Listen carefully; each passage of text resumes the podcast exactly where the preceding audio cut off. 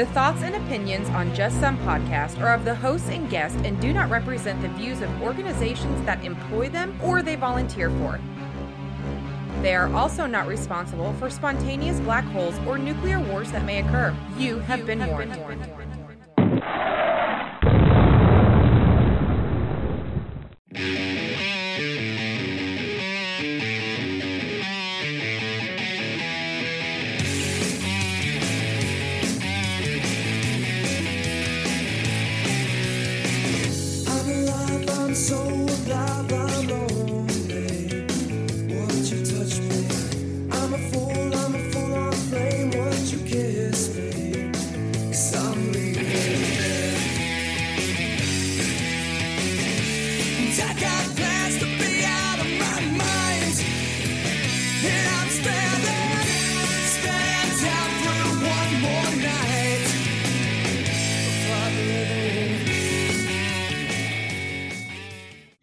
Welcome, welcome, welcome, everybody, to another fun-filled and exciting episode of Just Some Podcast. This is Tom.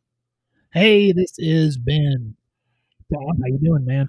I am doing swell, and that's how I'm gonna just leave it there. I think you're lying because I know that it's Tuesday, which is your Monday, and it's not. Well, don't lie to me, sir. So it's one of those days. I love my job, and I'm just trying to remind myself of it today. So there you go. That's but everybody has those days, right? So that's not unusual. Well, for me, you know, I've been doing some painting at a local children's museum, volunteering, doing some, some things there, and uh, had my day at the office. Everything was great, you know. Typical stuff here, man. So, Well, of course, I mean you don't have enough to do, so you had to find volunteering to help paint a children's museum to fit in there. So you know that I try to get back to the community, and so it's just I do know, to do one. Yeah. So, Yeah. but anyway, anyway, but it's a great thing. I'm I'm happy for you. I, unlike you, am the Grinch. I like to stay at home with my dog and sneer at people from a distance. So that's what I do. So I am super excited tonight. We have a special guest, John. Do you want to introduce yourself a little bit? Yeah, sure. Uh, my is John Canyon. I'm a, FNP out of Texas. I uh, uh, have a little bit of a history. I've been an NP since 2005. I've worked, you know, pretty much everything as an NP. I've done critical access. I've done family practice, urgent care. Um, ER is kind of my home. So uh, that's where I, I started when I got out, and I've been doing that mainly for the last, I don't know, how long I've been doing this, 15 years. I do a lot of locums work. I like doing locums work. It's fun. Know, get you out and get you to work in different places and see how the cat's skin a little bit different elsewhere, you know. So it's kind of a fun thing, and it lets you take back different uh, ideas to your main shop and see how that goes. So, and I, I, I help people with contract reviews, and I I kind of focus a little bit on NP education, and I'm in a few a few groups that do that, and I got a little bit of some a couple videos I put out online on on stuff trying to help out NPs and how they do things. But that's pretty much me in a nutshell. and you uh, throw some X-rays up in some of those groups, also, don't you? Yeah, I do that occasionally too. Do a little uh, little X-ray uh, interpretation fun for you know kind of just kind of fun stuff to to see let people uh, test their their interpretation skills. and what mine usually revolves around like, nope, that that chest doesn't look broken. Nope, I think it's good. So, and then the- Yep. yeah. Yeah, there's there's some of those I put up there that that the radiologist missed too, so don't feel bad. well, good. Yeah. Yeah, I uh, I had tend to be with Ben in this camp. Like, hmm, I know the bone's supposed to be straight, and it's crooked right there. So I'm going with that's broke. So that's about that's about the uh, that's about the super extent of my NP radiology um, education at the moment. It's one of those things I want to brush up, but in family practice, it's not something. I have enough occasion where it becomes a necessary tool, or I should say, a daily tool I have to use. So maybe that's why it fell to the back burner. Well, yeah, I uh, I kind of have a different view on that from my perspective. You know, from so much ER training, I spend I look at every single film that I that I order, every single one, every single MR, every single CT, every single X-ray, even when I was in family practice, because you know at the end of the day, nobody's perfect, and I've seen the patient. You know what I mean? So I kind of that's kind of my my way of looking at it. I kind of just go, oh, I got to look at that and see, and you know, it makes me feel better that that I've actually set eyes on it too. You know what I mean? No, that's So that that, makes sense. When I did my DNP residency, I did I chose to go with radiology because I knew that was something that I was weak in. I, I always had likened it to if you remember back in like the '90s, those pictures in the mall where you stared at it long enough and the picture come out at you. That's kind of how it was with radiology. Whenever I sit down with the radiologist and he started like showing me CAT scans, and he's like, "Well, here's what they're this," and then there's like, "Oh wow, I see it now." And now that you see it, you can't unsee it. I do try to look at as many films as I order. It's kind of like you know, you'll finally figure out. You know, if you look at a thousand normal ears, you'll see that one that's not normal and realize it. So And sometimes it's not so much recognizing what the problem is; it's recognizing that something's not right there. well, I've learned everything I'm going to learn for tonight. So show's over. Right? I mean, if you want to post some pictures, we can go through some X-rays. I got, I got a little bit of time, you know. I got time now. No, so Ben, do you? Let's get this party started so we can get into the main topics. Here, you want to do your uh, favorite part of the show? Sure. You can find us on Facebook, Instagram, Twitter, and YouTube, all at Just Some Podcast. You can find us on the web. At www.justsomepodcast.com. Our email, admin at justsomepodcast.com. Don't forget to check out our merchandise store. Words are hard, COVID-19 gear. That's all going to be found at www.justsomepodcast.com slash shop. Tom, what can they do to help us out, man? They can help us by going to our website. They can scroll down to just about the bottom of the page. They'll see an Amazon affiliate link. Click on that before you do any of your browsing or putting anything in your cart. And then when you shop, you help out the show. It costs you nothing. You won't even know we were there, but we truly would appreciate it. Mr. John, do you have any social media you want to shout out? Oh, sure, man. I've got a. I actually do a YouTube channel too. Uh, JC T H E N P JC the NP. Um, I do. I've got an email for that. JC the NP at Yahoo. Um, you guys, I, I put out a couple videos every every couple weeks just to try and help NPs answer questions in the best way that I know how to try and uh, get people help with whatever kind of problem they're having in in our profession. Awesome. We'll make sure we get some links to that in the show notes below so that everybody can check out JCDNP. Tom, and I feel like we're, we're rushing things, but it's because I know we want to get into everything else. But are you ready for your story that you may have missed, Tom? I wasn't trying to rush it. I was just excited for us to do some talking. So, and I noticed the mm-hmm. last couple weeks, I have jumped the gun on talking to the guests. So I thought, let's get this out of the way. Let's. It's like homework, you know. Got to rip that band-aid off, and get it done. Now we can move forward. So yes, I am ready for the story, Ben. All right, Tom. Generally, I usually go, you know, with like a, a journal article or something, and I went news article this time. The CEO of Bristol Regional Medical Center, just ringing a bell at all to you, Tom? Um, I can't say it is. No, keep going. Okay, Greg Neal stepped down as the CEO of a hospital, which is Bristol Regional Medical Center, on August 20th and subsequently told the Bristol Herald Courier that he was asked to resign after participating in a surgical procedure without a medical license. I did. I did hear about this. I did not know it was Bristol or anything like that. But yes, Yes, I the, did. uh, on, Yeah, I'm assuming John hasn't heard about it because No, I did. I did Oh. hear about it. I just think about that and I go, how do you think that's okay? yeah, Yeah. like at what point did?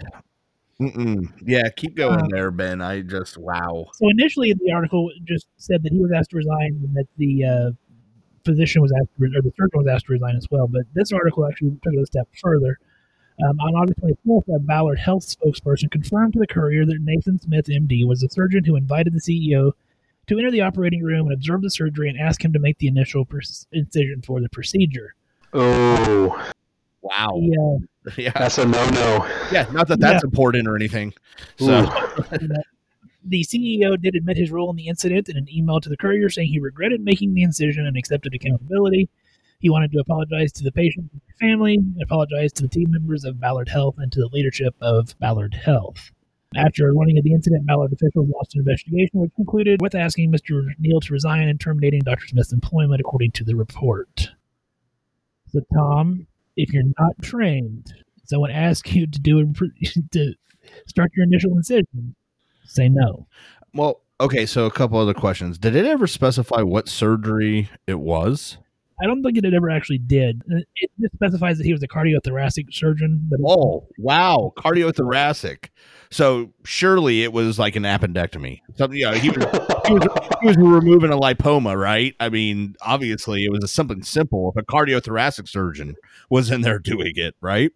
yeah, we'll just leave it at that, man. I don't know. I guess it could have been worse. You could have asked him to operate the bone saw or something, like on the guy's sternum. I don't know.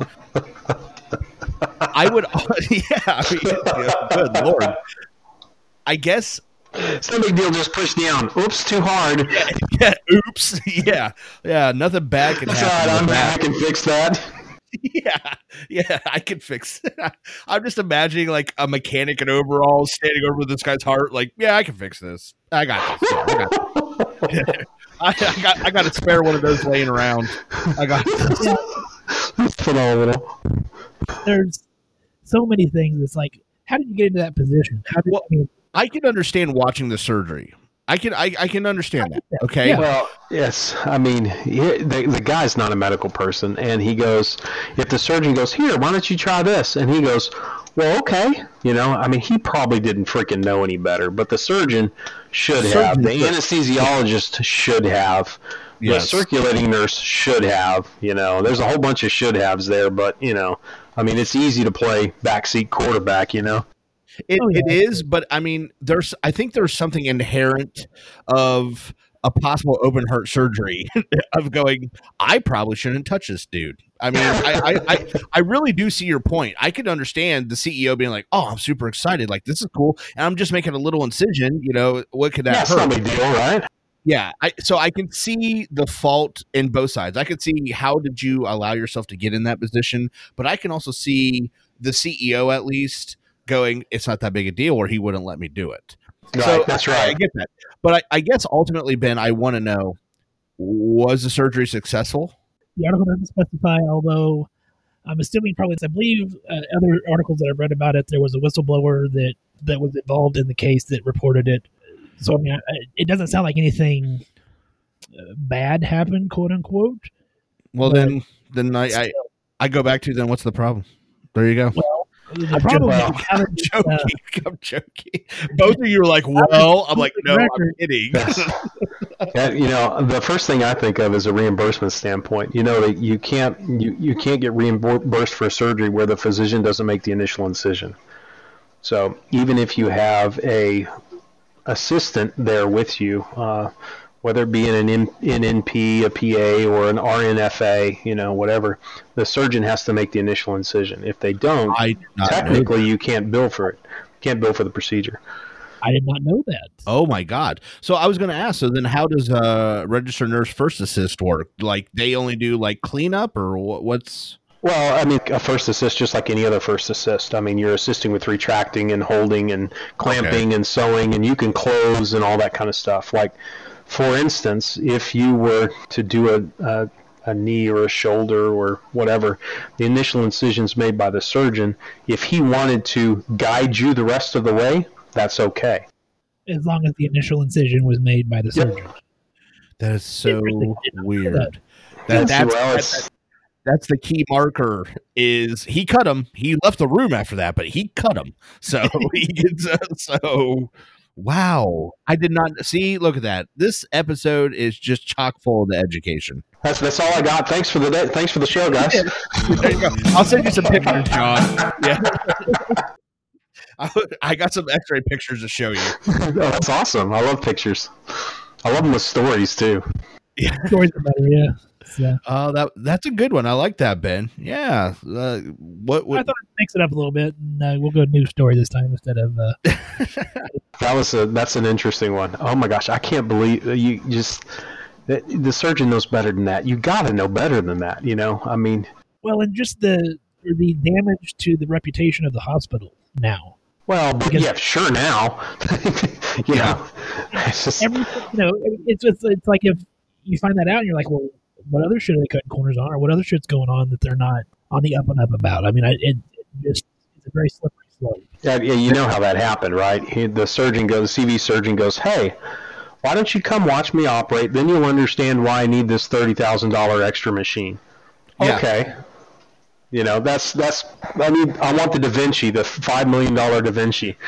You know, Yeah, I need this thirty-five thousand dollar headlamp. It's got to be left and right bifocal. So I mean, I need both, right? Yeah, exactly. exactly. Yeah, that's probably how that all started. Just uh, that makes a lot of sense. Yeah. And also, I just thought about this. I can't believe a CTS would risk not getting reimbursed for an entire surgery because he didn't make the first cut. Like he couldn't have made him like the second cut. Like what's going on here, man? I'll make so much money, I don't care. But you know, or he's RVU based, in which case it doesn't matter whether they actually reimburse for the procedure or not. Gotcha. Oh, yeah. So many things. Oh my gosh. All right, well, Tom, let's get into our main uh, main topic. And I, it, with having John on the show, we kind of wanted to just kind of hodgepodge some stuff because, as John mentioned earlier, I mean, he's pretty well versed in a lot of stuff, and so we're going to kind of just you know pick his brain and uh, get some of that knowledge and get some education. Like apparently, the surgeon has to make the first cut in order for it to be reimbursable. See, See, that's a good thing to know. we're learning all sorts of things tonight. Prob- probably not real helpful for family practice, but Yeah, I mean, yeah, still good. yeah. Every time I do an I&D now, I'm gonna be like, "Excuse me, I am making the first incision here." Yeah, yes. you know that. Speaking of speaking of I&Ds, you know how to make sure that you get it uh, get reimbursed at the highest level. I'm I'm waiting. Make sure you you uh, dissect the loculations and pack the wound, and then it's a complex uh, incision and drainage instead of a simple I&D. So just me packing it now ups it. Yep, that's a complex. That's a complex incision and drainage, so you get a higher reimbursement for that.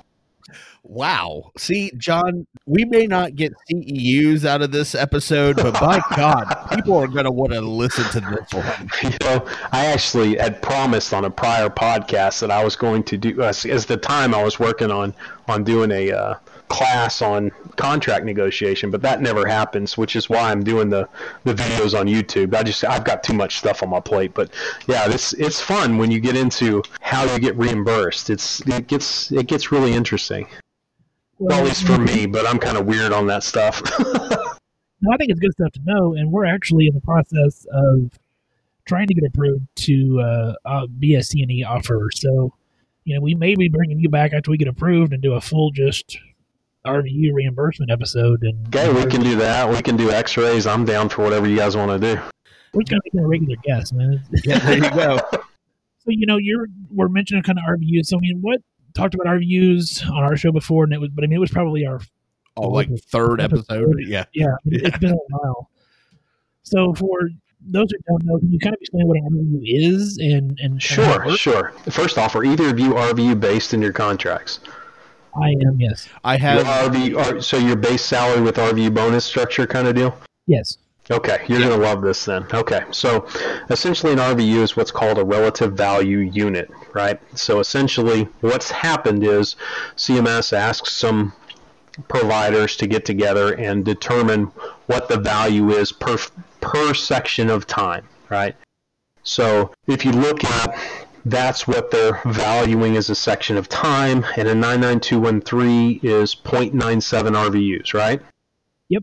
You got that? Okay. So, and essentially what that is is the average return visit for family practice. And family practice is the most common thing that we deal with, so we try and use that as our baseline. However, if you if you look at average reimbursement across the country for Medicare, and if you're talking about RVU rates, we always base it off the lowest common denominator. Okay, and Medicare is the lowest common denominator. Medicaid doesn't count because it reim- reimburses almost nothing, right?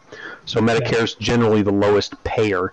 So we use that as our baseline. It's about fifty-five dollars per RVU. Okay on average, of course, it varies based off your zip code and based off whether or not you're in a medically underserved area. Medically underserved areas reimburse a lot higher, but average 55. and you can get on like the CMS website and pull up like Oh yeah, yeah. You can get all this stuff is publicly available information. So Yeah. this is not this is this is not rocket science, and I'm not keeping some super secret yes, database or something, you know, of all these numbers. Now, if if I get a number off a little bit, just bear with me. It's I don't have I don't have all this stuff in front of me. I'm trying to do it all from memory. But if you do, so if if you see, you know, let's see, how many patients a day you guys average? You think? Uh, I'm probably Say 20. yeah okay. We'll go twenty. Let's say 20. That's a round number. So 55 times 20 is 1,100 bucks a day. Okay, times five, 5,500 bucks a week. Times 52 weeks a year is $286,000 a year. Just on average, if you only saw Medicare patients, RVU reimbursement on all 99213s. Yeah. Make sense? Okay. Yeah. That's if you do nothing else. And I mean absolutely nothing else. Right? Right. That's what we do. Is just yeah. Nothing else. If you just did that. Now, if you if you take into account smoking cessation, right? Smoking cessation is what 0.34 RVUs. Something like that. Yeah. Okay, so and if you on average, most people have a third of their a third of their patients uh, smoke, and as nurse practitioners, if we walk in the room and somebody's a smoker, we're going to say, hey, you need to quit smoking. So if you document three to five minutes, document smoking cessation counseling three to five minutes, and then you document a diagnosis nicotine abuse, that's another 0.34 RVUs, and it equates for about a third of your practice to another thirty thousand dollars a year. Yeah. Makes sense. Okay, yeah. Okay, so Yep. telling your patients to quit smoking covers your nurse's overhead, essentially. That's interesting. That's, I mean, I like the way you spun that, but yeah, that's Just telling them to quit smoking. That's all you're doing, right? And it may be 0.24. I can't remember off the top of my head. I'd have to go back through my notes, which it's uh, it's late here, and I don't I don't have my notes in front of me. But no you know, or here's another thing. Uh, do you guys irrigate ears? Yes. You know what the Uh, RVU reimbursement for that is? I used to because I do I do it, but I my understanding was if the nurse irrigates the ears, it doesn't count. If the provider does, and you use a curette, then it's a, a higher RVU rate. Yes, you have to use an instrument. It doesn't matter if you irrigate it. You can irrigate the ear and you get no reimbursement at all. You have to use an instrument in order to get reimbursed for it. Okay. Okay? So if you don't use if you don't document the use of an of an, of an instrument, it doesn't count. So even if you have your nurse irrigate the ear primarily, and when the cerumen impaction gets to the, the top of the ear canal, she calls you in, you come with the curette, scoop it out, uh, cerumen disimpaction with instrumentation. Okay. Makes Which is sense? It's a high, well, it's it's the only way you get RVUs for that. Right. Yeah. Sorry. Okay, you give shots, you get RVUs for that. It's minimal, but you get them. Okay, you do IVs, you get RVUs for that. You, if you interpret your own X-rays, you get RVUs for that. Most NPs are not comfortable not having a uh, radiologist overread, and that's fine. So you don't get the technical component. You don't get the technical component RVU for that. If you do sutures, okay, do you do sutures in the office? Yes, from Yeah. time to time. Okay, sure. So, you know, you get you get RVUs for that. You get RVUs for I&Ds, and we already talked about the I&Ds. Do you know how to make sure you're getting the maximum reimbursement for your suture repairs? Lay One on. Subcuticular stitch is a complex suture laceration. Okay. Okay. One. So if you put one subcuticular stitch in, it becomes a complex laceration, increases your RVUs. Because you had to close multiple layers. Yep. The sub- yeah. Okay. Now, here's the other other thing you need to know. You never document 2.5 centimeter wound. Always 2.4, 2.6. The reason being is the 2.5 falls into the 2.4 category. Okay, so it's a lower reimbursement rate because it's you get reimbursed based on the length of the wound as well. Right. Yeah. Which that. So I you always go to 2.6, never 2.5. So it's either 2.4 or 2.6. Gotcha. Makes sense? Correct. Good. Yeah. Easy peasy, right? Do you guys do uh, toenail removers? I do Yeah. not. I do. Do you do digital blocks on those toenail removals? Yes, I do. Do you document the digital block as a separate procedure? No, I do not. It's a separate procedure. You can bill Bang. separately for that. I mean, these are just things that if you don't know, you don't know, right? So, I mean, it's it's just helpful to know these kinds of things when you document your RVUs. Your what what I like to call maximizing your revenue generation, right? So, instead of just getting that 0.97 for a 99213, you get the 0.97 for the 99213. We told them to quit smoking, and that gives us 1.25 RVUs, right? So that's another quarter of a patient for every patient that we tell to quit smoking. And I know that uh, well child exams, I think they're like 1.4. Sure, sure. Okay. Like if you do PFTs in the office for your DOTs, you need to be getting RVUs for that as well. Which and so we do have some non-medical listeners who listen to the show. So you know this isn't like we're like nickel and diming. It, it's just No, what you're doing is trying to ensure that you're you're documenting everything appropriately, right? So Right. it's like if you go to the mechanic, right? Which we talked about mechanics earlier. If you go to the mechanic and he gives you new tires, he's going to bill you for all four tires. He's not going to bill you for two of them and give you four. So the Yeah. problem with a lot of how okay, nurse practitioners as a whole are really, really bad at billing. We're just really bad as a profession. Okay, really bad at it. So what that does, and this is what's important for the listeners to understand, is what we're doing is trying to maximize what we're generating per chart to make sure we're one documenting appropriately and two getting reimbursed appropriately. So that way we can keep the doors open and potentially offer other services down the line.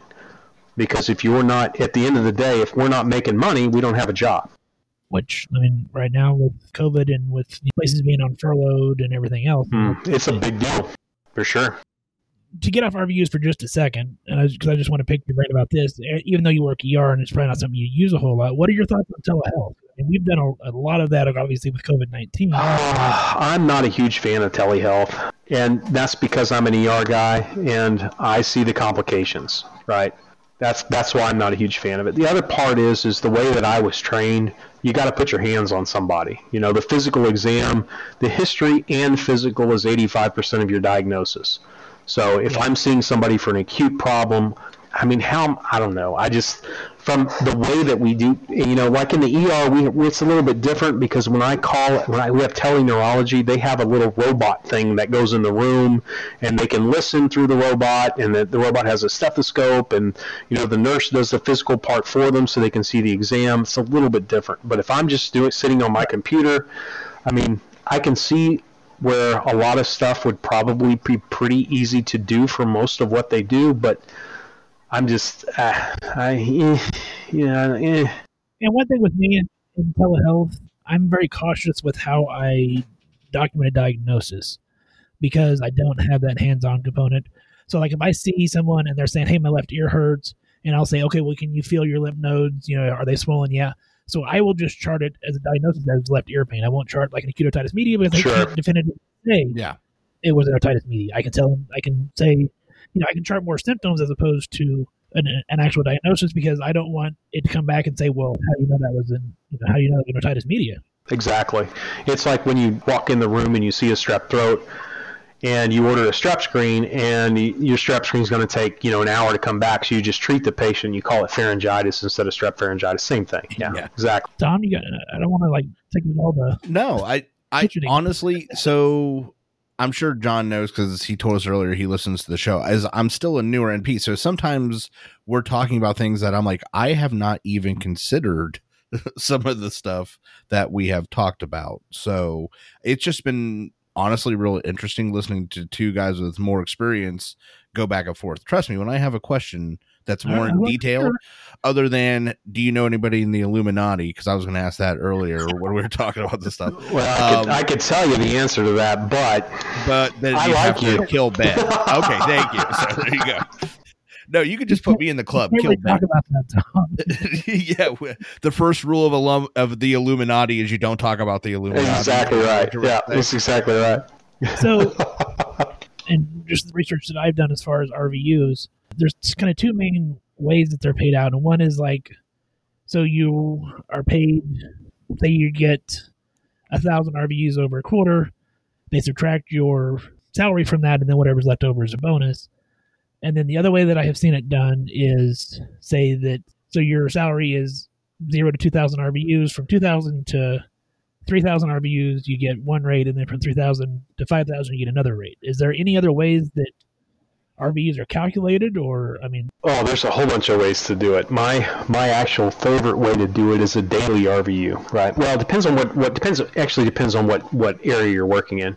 For urgent care, I prefer daily RVUs, right? So, what you do is you calculate your RVUs per day. Actually, you have an RVU goal for the day. Let's say you're working in an urgent care um, 12 hour shift and you have 27 RVUs you want to get to for the day, and then anything over that, you get paid X amount per RVU, right? okay, Okay, so I've done that kind of method, and doing that kind of method, the most I've ever made doing it's about 166 and change per hour. Okay, damn, And well, I mean, if you if you look at your base rate, whatever it is, you know, 60, 65 an hour was the base rate on that, right? But we got 27 per RVU over 27. And if you know how to ensure that you're capturing your RVUs appropriately, we averaged about 1.85 RVUs per patient in that urgent care. So instead of having to meet 27 patients, which would be a 99213, you know, average one, we'll say one, even though it's 0.97, just for math's sake. So you'd have to meet 27 patients. If you're if you're meeting 1.8 RVUs per patient, then you're sitting in the 16 to 18 range before you start making extra money. So if you see 60 patients that day, You're cranking it out. you get a big chunk of change on top of, and then you end up a nice hourly rate that sounds extraordinary. When actuality, what you're doing, and to me, RVUs is a good. Any kind of productivity is the way to go. It doesn't matter if it's RVUs, if it's you know percent profit or fee for service or whatever it happens to be. Right. What you're trying to do is reward somebody for working hard. Right. Yeah. So, you know, I'm, I'm working hard for you, so give me a little kiss on the cheek, you know?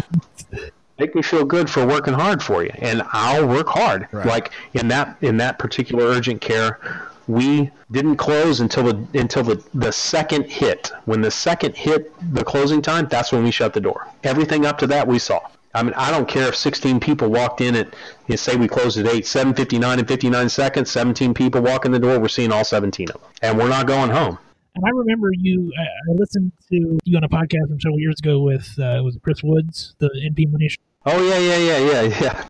And you talked about this though, and it was some of that is the attitude that you bring to it, also that it, how it affects your staff, and that I mean, it made it like they were energized to try to beat the record, or they were energized to try to. They weren't getting pissed off because 16 people walked in at five minutes to close. It was, it was more of an excitement aspect to it. Absolutely, and that's part of you know part of how you pick your staff because, as you guys are aware or may not be aware, your staff can kill your practice.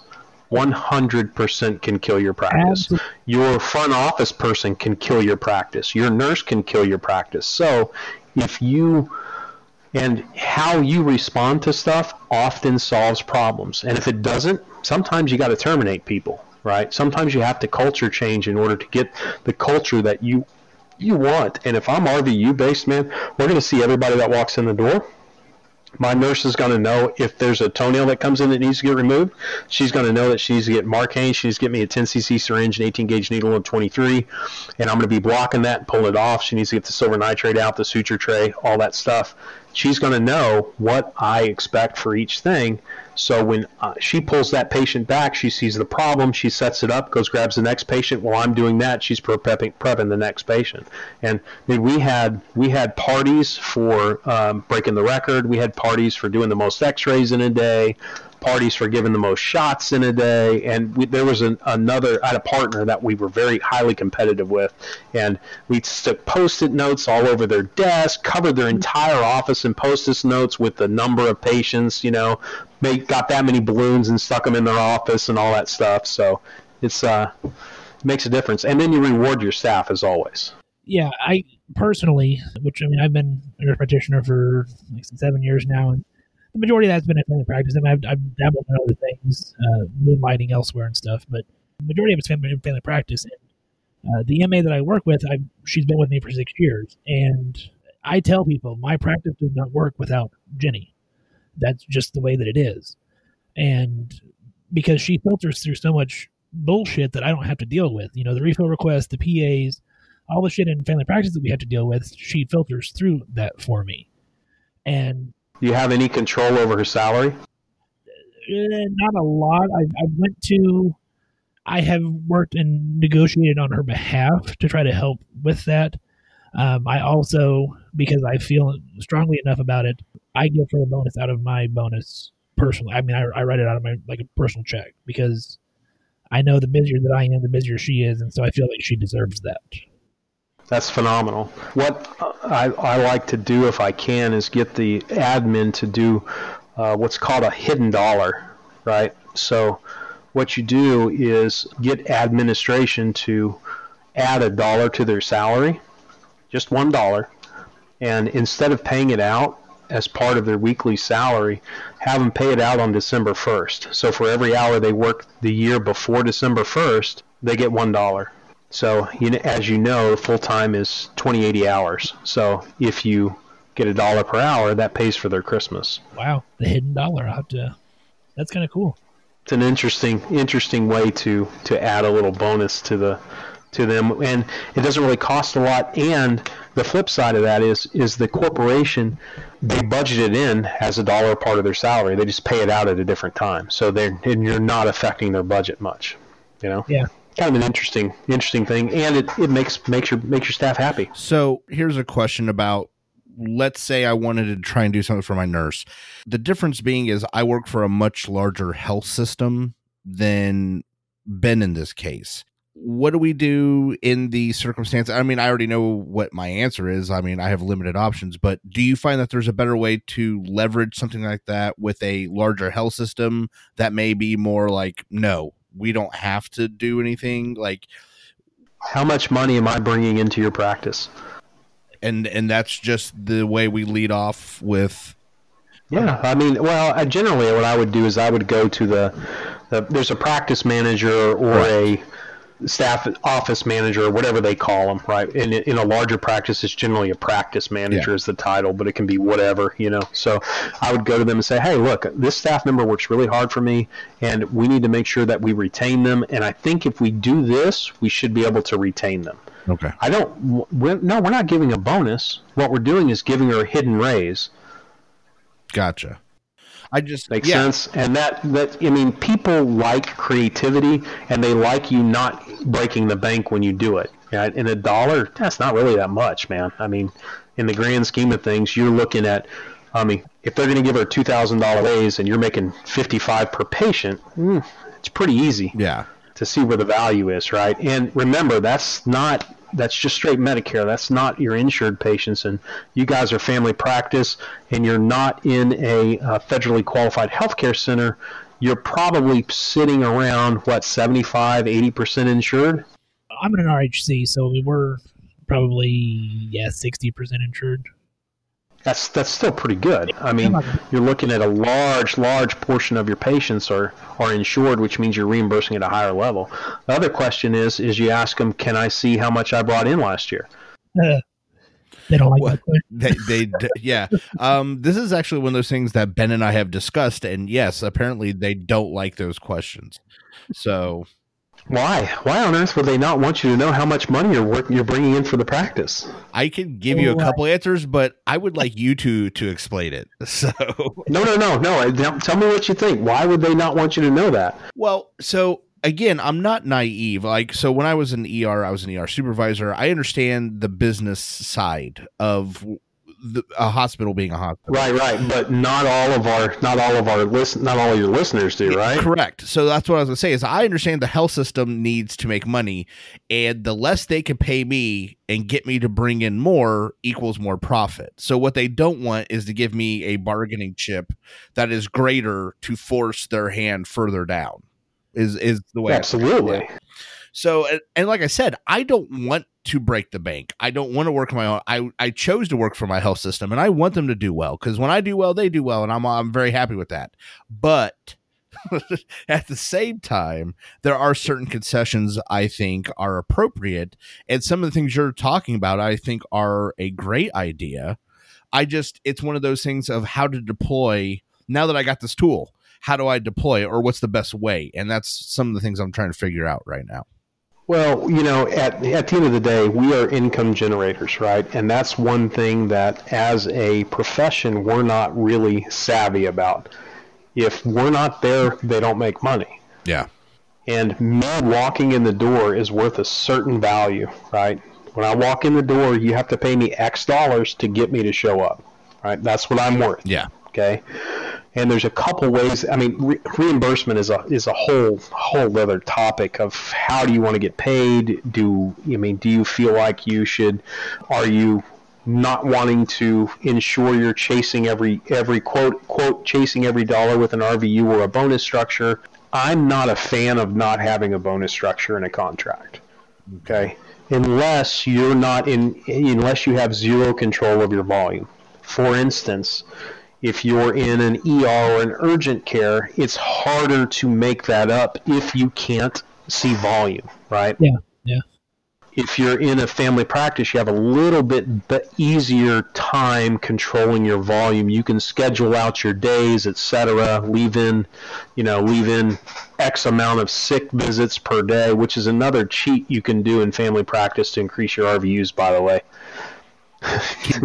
if you add it add in those sick visits right? Because if you add in sick visits throughout the day sick visits are generally very quick visits 5 10 minute visits as opposed to 15 20 30 40 minute visits right? Yeah. because you're handling one problem.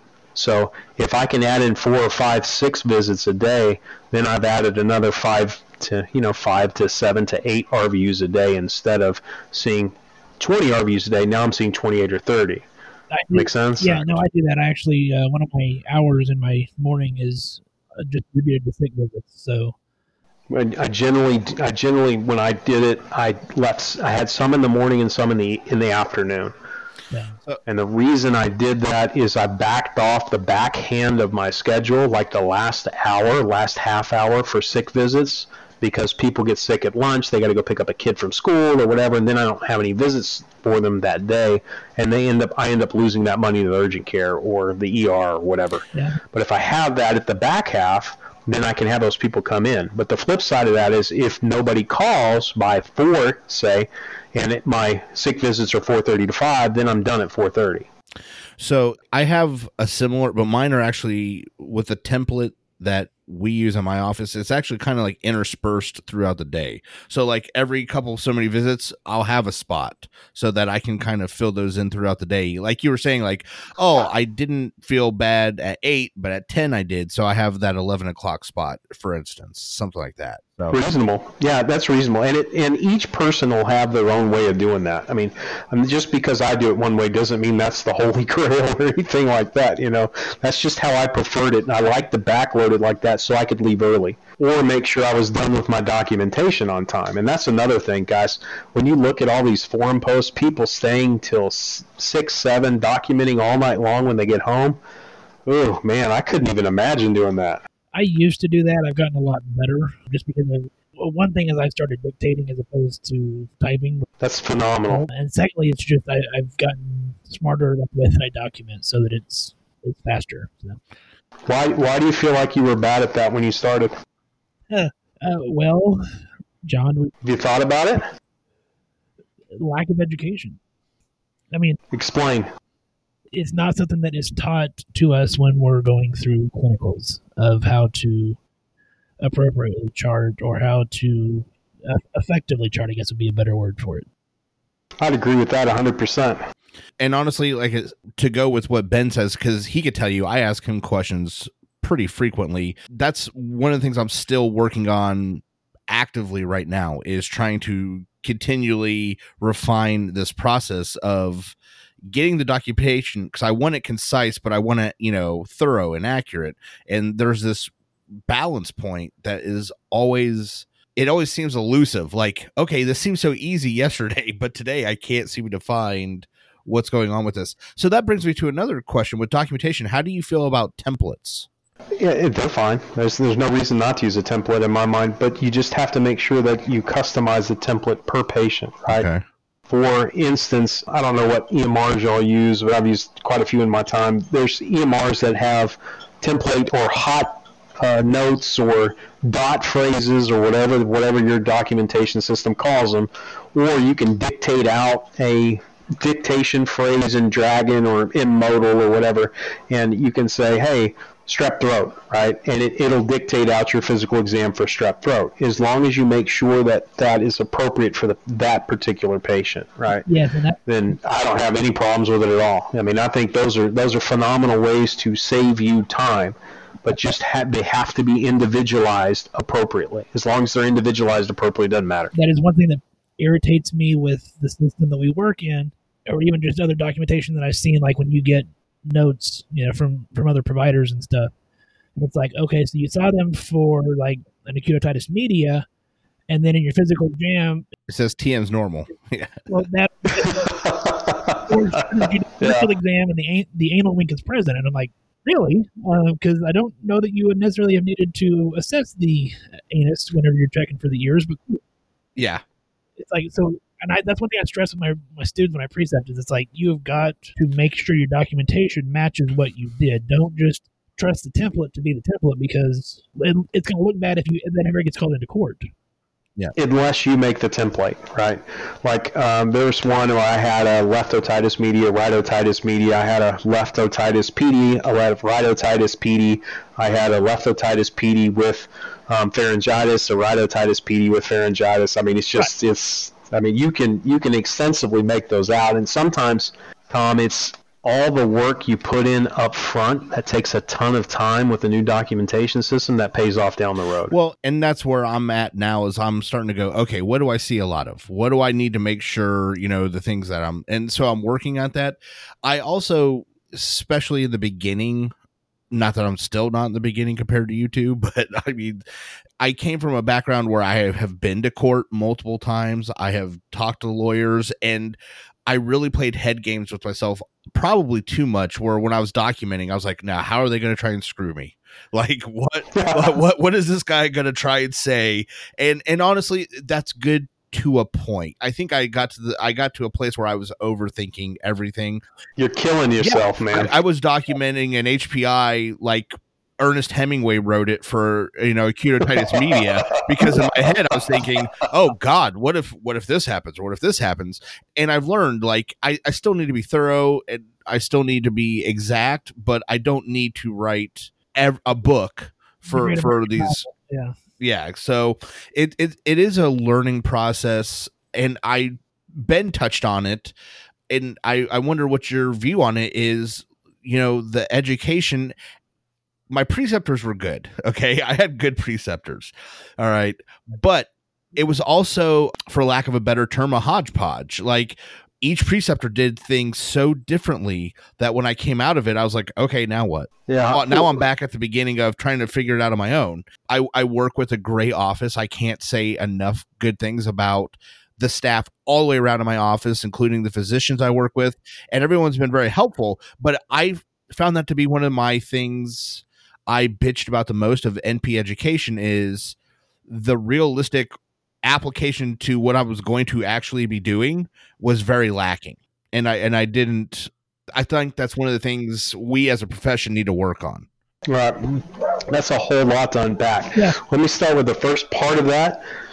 Tom, drop your stuff at the door. Okay. When you walk out of the office, you're done for the day. Drop your cases at the door and do not pick them up till you go back the next day. You have to let it go when you leave the door. You've done everything you can to the best of your ability while you're there for the patient. Okay. Okay. If, and this is something I had to be taught when I first got out into emergency medicine. I'd come back and I'd th- sit at home and go, man, uh, was that the right thing that I did? Did I do the right thing? I think I did the right thing. I mean, it looked like the right thing and I could have done the right, you know, it, you, you're going to kill yourself and stress yourself out doing that. Don't. You did the best job you could for your patient when you had them. And as long as you're doing the best job you possibly can for the patient, you should be fine. Second part of that, NP education. What's the biggest problem with NP education? That's a really robust question. Let's go with antiquated um, education method. Okay. Okay. Yeah. Okay. Do, do you know what, it, what I mean by that? Yeah. We're still in an apprenticeship type education. Okay. We have not evolved from an apprenticeship type education to an academic education. Does that make sense? Yes. I can see that. Yes. sort of maybe uh, okay let's let's do this way if you're an electrician you go through the stages of journeyman etc up to expert up to master right we sort of have that same style still instead of having an academic style and ac- my academic friends are going to hate me for saying this but essentially we're still in that method there is no academic control over your clinical education Yeah. I mean that makes and it's your instructor has no clue. I mean, they don't they don't come to the office. They don't see who you're training with. They don't know what you're doing. And if you if you don't have academic control by having the the academics place you in a clinical situation so they know what kind of education you're getting versus just hoping that you're getting a good education. Does that make sense? Correct. absolutely yeah. So that's my first problem. My second problem is, I mean, I, well, I got a whole lot of problems, but you know, my second problem is is I think that the way that we did it was okay for a while, but now that we're advancing in treatments and therapies and getting so specialized, we need to advance our education as well and change from a apprenticeship model to a training model, right? Which is what the docs did probably 200 years ago, where they switched from essentially having an apprenticeship you apprenticed with somebody, you know, you apprenticed with the blacksmith, you apprenticed with the mm-hmm. shoemaker, the hat maker, whatever, and you apprenticed with the doctor. Now you have an, a, a baseline education where everybody should be getting the same level as a base, right? And then my thought on it is we need to do away with the DNP as an endpoint for nurse practitioners.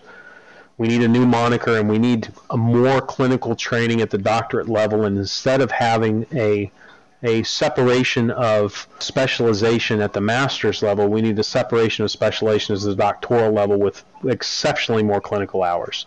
For instance, if you are going into family practice, you get a, a base education that includes family practice, internal medicine, pediatrics, orthopedics, general surgery, radiology, emergency medicine, urgent care, you know, and you have probably 1500 hours doing all of that, and then having another 500 hours where you can specialize into different areas, i.e., you could go to anesthesiology, spend more time in radiology, or let's say you worked with a cardiologist and the cardiologist really likes you and goes, Hey, Tom, when you get done, I want you to work with me.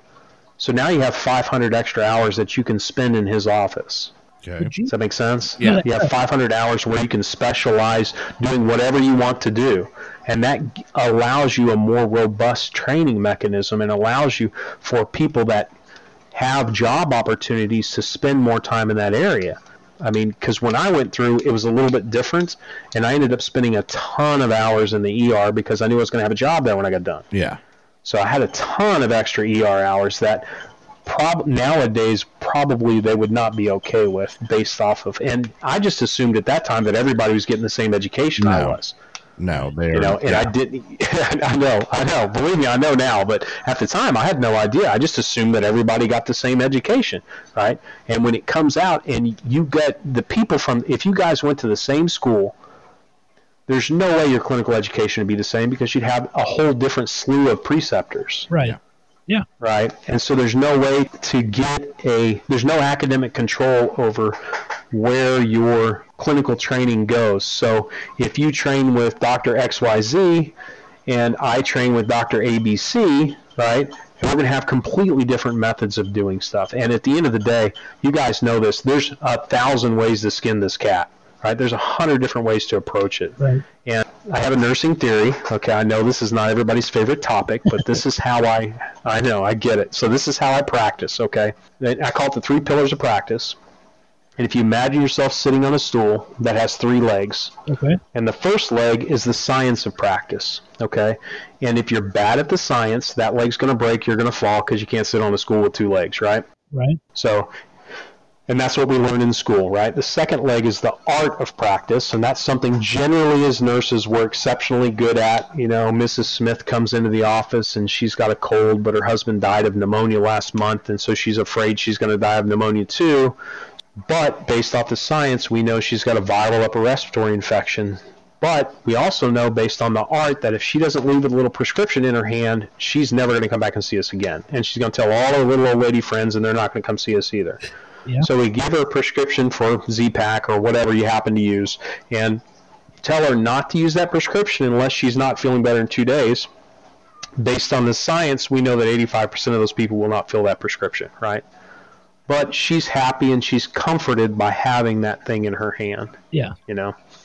So, and the third third leg is, and if we're bad at that, we're going to fail. The only people who can get away with not having good art anymore are world class surgeons. You know, they can have the worst bedside in the in the world, but they can go, yeah, but he's a great surgeon. You know. so, you know what I mean. So, and the, and the third leg of that is the business aspect. And at the end of the day, if we're not generating enough business, we can't keep the doors open. I had a, a colleague of mine who was called me after she lost her job, and uh, she was looking for another job, so I was helping her with the negotiation on the on the salary. And she, I said, "Well, what happened in the first job?" She says, "Well, I was working uh, for a specialist and seeing eight patients a day." I was like, "Wait, wait, you saw how many?" She said, eight patients a day." And I said, "Well, well, it's no wonder you got fired." Yeah. I said, "Well, I don't understand." She goes, I work as hard as I can to make sure I take as good a job of my patients as I can, and I'm not going to see more than that. I said, Well, you're not going to keep a job. Said, You're not generating enough money to cover your, the salary that you're wanting, much less the overhead cost.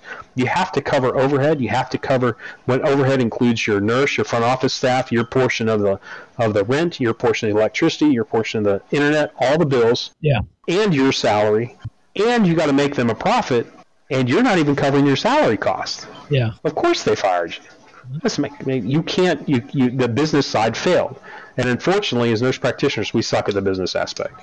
But so my that's my kind of thought on how we should do this. So if we do that at the base level, have 2,000, and, and I, I think we need RN experience before you go in. I agree on that Gotta have it. wholeheartedly. 100%. And my thought on that is two years of RN experience. That gives you 4,000 hours, right? Because 2080 hours full time, right? Yep. So 4,000 hours of RN experience, 2,000 hours at the master level, and then 4,000 hours at the doctoral level gives you 10,000 hours of training. And then the biggest argument against FPA goes away. Correct. That's the largest argument we always have. It's not enough time training. Well, we've eliminated that. I was going to be a smartass, John, and say, but geez, John, if we go with your way, how are we ever going to crank out thousands and thousands of nurse practitioners? That's, that's a problem. You know how many we're, we're, gonna, we're set to crank out this year? How many? So, 30,000. Jeez.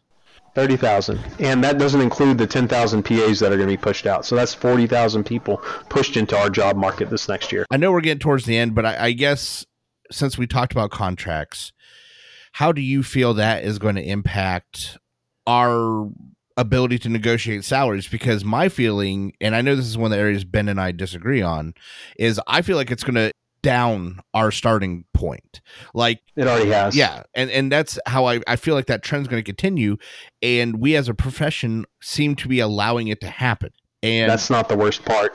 oh God, okay, well stop now because I don't want to hear worse. Okay, so I already thought that was crap. So if there's something worse, yeah, Yeah, you have nurse practitioners undercutting other NPs now. Okay, so what happens is, you know, I'm a new grad and I go into Ben's office and I talk to his office manager and say I'll do the job for forty thousand a year less, and they cut Ben loose and hire me. I've had six contracts this year that have done that. wow, Okay, so six people that have just six people that have contacted me. That's not any, including anywhere else in the country. So six people have contacted me for their next contract, right? And the the reason that they're looking for a contract is because somebody came in and undercut them so bad that the, the their practice manager had no choice but to, to hire the new person. So, and you go, well, they'll they'll lose lose volume. Yeah, they lose volume for a little bit, but it'll uptick again in about six months or a year. And over the course, the trend of time, they'll save, they'll make up that money yeah, by the cut in salary. And it's that part scares me more than anything because then you have essentially okay so there's a hospital that i'm aware of where there's about 18 to 20 nps working as rns because they can't find jobs as nps yeah, i mean this is a scary scary scary time for our profession because of the massive oversaturation we're having to deal with. We should be pumping out right now sitting around 9000 nps a year and we're a little over four times that is what we're what our volume is. Well, hopefully, pull the reins up on some of that. And Oh gosh, I hope so. So I hope so as well. um, I think if we if we sw- switch our model around to try and update our training methods so it's not antiquated, that solves a lot of these issues. Okay, there's I mean this is so bad, guys. There's um, whole NP groups that are refusing to, to take NP students anymore. wow. I have a pediatric group in Texas that's all NPs that completely refuse to take NP students anymore. Wow. They will not take a one, and this is in a major metropolitan area, and other NP groups have started to follow their lead. so they're trying to staunch the bleeding themselves. Yeah, they're, they're doing that, and you know, uh, another part of their complaint was that people were not prepared to enter clinical practice, so it was taking them too much time to take away from their patients to try and train these people. They didn't feel like they were ready to to come to clinicals. Because they're basically being the apprentice and Yeah, teaching them. Right. to- Right. And, and if you think about it, when you got to clinicals, were you 100% ready to walk in a room, do an H&P, give a differential, and and work the patient up? Oh hell no. No. Yeah, hell no. So I, I mean, I understand their point, but I see their point on the fork on both sides, where it's hurting their practice, but it's also hurting them short and long term.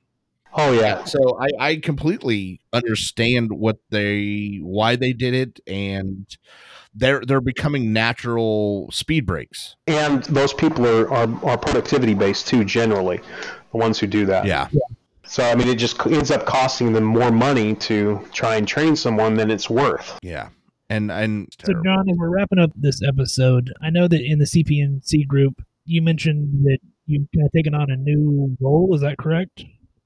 Oh yeah, yeah. That's kind of a fun thing too. So I have joined the American Association of Nurse Practitioners, Nurse Practitioner Enhancement and Education Sustainment Committee, which is a committee where we're going to be looking at uh, actual problems in the in the education field and seeing if we can't come up with some potential solutions that'll be long term and long lasting. And of course, I've discussed kind of my my thought process on that here, but Right. we'll see if we can't uh, come up with a solution that the that the entire profession can be happy with. Awesome. I look forward to seeing some things. Uh, I'll do trying to watch that committee a little closer because that's interesting to to hear. Tom, any final questions for John before we get into our last segment of five questions? um, nope. Let's go to five questions. Join us on a journey into the inner psyche of our guest as we ask five, five, five, five questions. All right. Well, John, you've listened to the show before, so you know that we ask five questions to um, all of our guests, the exact same five questions. I ask the questions, Tom makes fun of your answers. So, John, question one What is your favorite medical word? Disposition.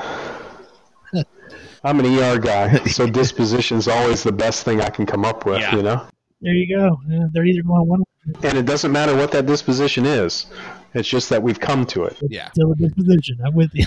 I It- like it's hard. It's hard to make fun of an answer that I completely agree with. So I know. there you go. I mean, it's it's like I tell my students in the ER. There's only f- that your job is not a final diagnosis. Your job is efficient and appropriate disposition, and there's only four four solutions. That's all you got. So when you're in the ER, you got to get to one of those as fast as you can. shit. I like that. I mean, I got nothing for that. Ben is taking notes with me, like, oh, I need to. I, need to I mean, that's just what well. it is, right? So they can go home, they can be transferred, they can be admitted, or they can be celestially discharged, right? Exactly. All right, John. Question two: If you could do any job in the world other than what you currently do, what would it be? Oh, you know what? I always wanted to be the the voice in the hospital on the announcer on the PA. I always wanted to do that. I mean, I could be like a voice actor or something. I'm not very good at it, but I could do it. You know, it's kind of be kind of fun. I like how it's not. You know, I want to be like the PA announcer for like you know the Dallas Cowboys or Yeah. no, I want to be the PA announcer for the hospital. Like, Yeah, It's It's gonna be like I'm the voice of the Yankees. Nope, didn't say that. He said he wanted to announce that Meatloaf was now available on Thursdays. Jesus, John. it's like it's like this. So I was working at one hospital, and the, the lady would come on, and she would say, "Visiting hours are now over. Please leave." Like, I was like, I was like, "Damn, that's kind of rude, isn't it?" hey, You know, I was standing there with the with the hospital CEO. I was like, "Damn, that's kind of rude, isn't it?" The next night, she was much nicer. please leave. Uh, well, you know what? She got to the point. She's She she wasn't. she's like, "Visiting hours are over. Please leave." I yeah, at least you said please. I mean, yeah, well, there's that. You know, yeah. I just, oh, they always crack me up. all right, John. Question three: Think back to your first car. Was it a stylish ride or a rolling turd? Oh, it'd have to be a turd. I had a Volkswagen Rabbit was my first car. Ooh, Not even a Volkswagen Bug, a Volkswagen Rabbit. Now it's in good condition by all means, and it was bright cherry red, but it did it was a Volkswagen Rabbit. That- know, it's just that's two Volkswagens in a row now. By the way, yeah. So oh, yeah.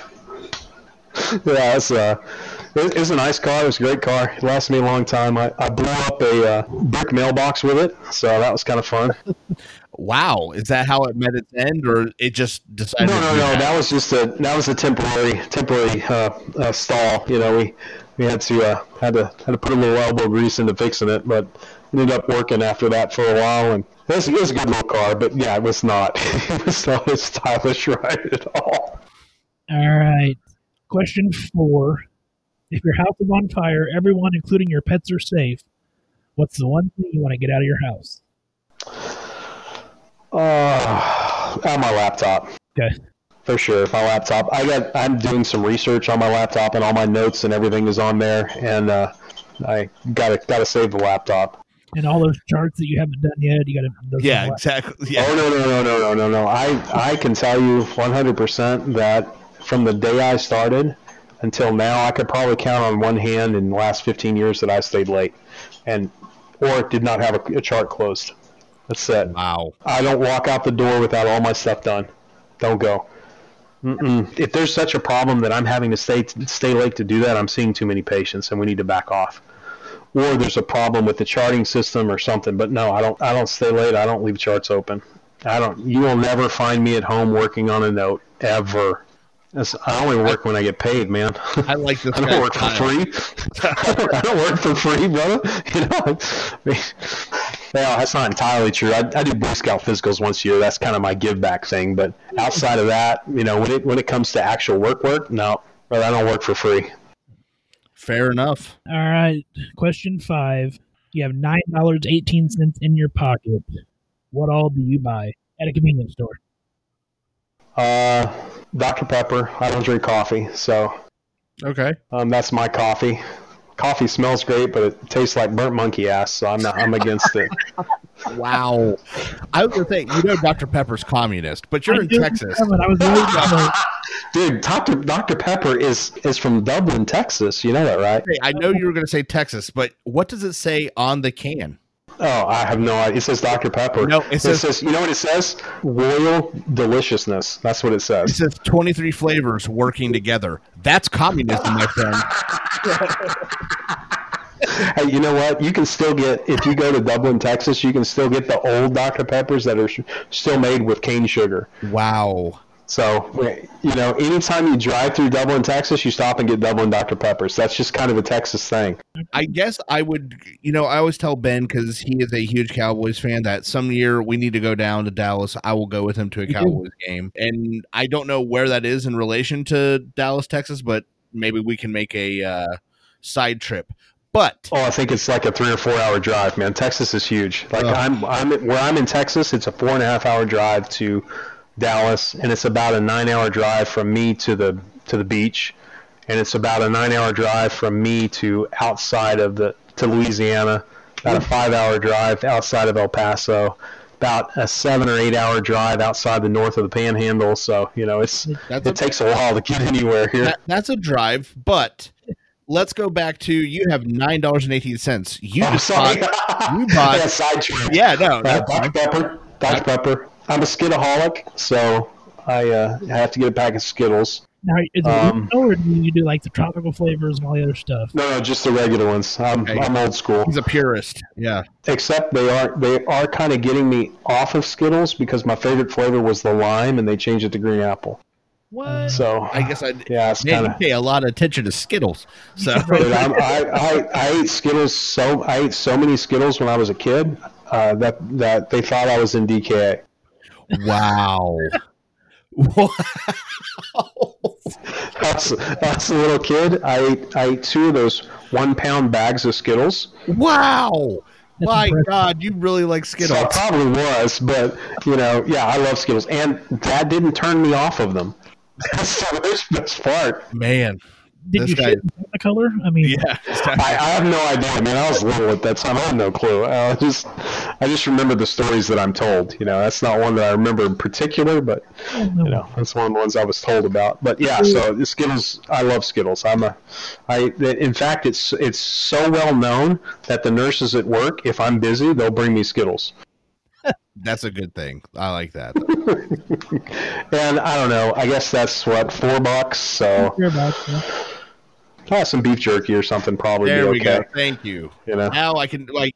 He's from Texas. How was beef jerky not part of this was process? Yeah. Well, I'm a skidaholic though, so I mean, you know, it's it's not that I don't love my jerky, and it's not that we don't. I've never made my own jerky. It's just that if there's Skittles and I've got money, You I, we know where it's going. you know, like on my on my desk right here, there's a there's a pound bag of Skittles You know what? I can sitting next that. to my computer. I, I mean, I, I, I find it interesting that you know that much about green Skittles, but I do. I do hey man, you gotta have priorities. you yeah, know? I, that's what I was going to say.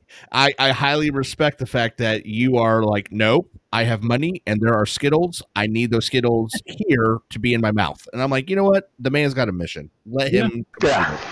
So, Yeah, my, my wife makes me uh, not buy them, so I don't get to buy them anymore. She buys them, and I get rationed, but that's Oh. okay. that's a Skittle smart girl. Well, you know, I mean, nah, she she you know when I when I do good stuff, I get that's my reward and stuff. Like my stocking will be full of Skittles and stuff, and if I just have bags of them laying around, it's not a big deal, you know. So I would say, whatever. I mean, it's a big deal to me, but whatever. You know, I get it. has she trained a lot of uh, puppies? Because I'm starting to notice a pattern. like, I'm starting to see some similarities. Jeez. yeah. All right. Well, uh, you know what? We're um, that, that, that concludes five questions. We're, we're done with that. um, if you like this show and if you're listening to it, we know that you do. You can find us on Facebook, Instagram, Twitter, YouTube, all at Just Some Podcast. Websites www.justsomepodcast.com. Emails admin at justsomepodcast.com. John, you want to tell them where they can find you on social media? Oh, just uh, uh, JC the NP on YouTube, JC the NP at Yahoo, anything like that. You guys are welcome to get a hold of me anytime, any questions. I'm happy to answer them as best I can. Well, we really appreciated you being on the show tonight, sir. I appreciate y'all inviting me. This has been fun. yeah, it has been fun, and we look forward. We'll have to have you back. I mean, we Oh we yeah, topics, but there's there's. I feel a plethora more of, of shit that we can unpack with you. So oh okay. yeah, I mean, any, anything you guys want to go over, I'm happy to happy to have the conversation. Well, if nothing else, I think the next time we do like a movie episode, we'll have to bring him on to discuss the various types of movie candy other than Skittles that he may enjoy. Like I think Ooh, that's Mike a, and Ike's. that- Ooh, oh, see, I like Mike and Ike's. Yeah, especially Yeah. in the movie theater. Like Mike and Mhm. Ike's make a Now, outside the movie theater, eh, I mean, you know, there's Skittles. But inside the movie theater, there's Mike Skittles. But see, yeah, Mike and Ike's. there's so many things we can discuss now. So And buttery popcorn. Oh, oh. you gotta have the Like, butter. Yeah, Yeah, exactly. See, now I Anyway. kinda It's want good times. popcorn. Yeah. On those notes, go out to Mike Nikes, get you some Skittles. Have a great week. Hey, everybody, stay safe out there. Skittles, Mike Practice Nikes. swearing Yeah, just to you know pass the what? Like- I see why I am alone. I caught some road rage and I thought of you. And all the many times you say I should have known. Took a so I could find my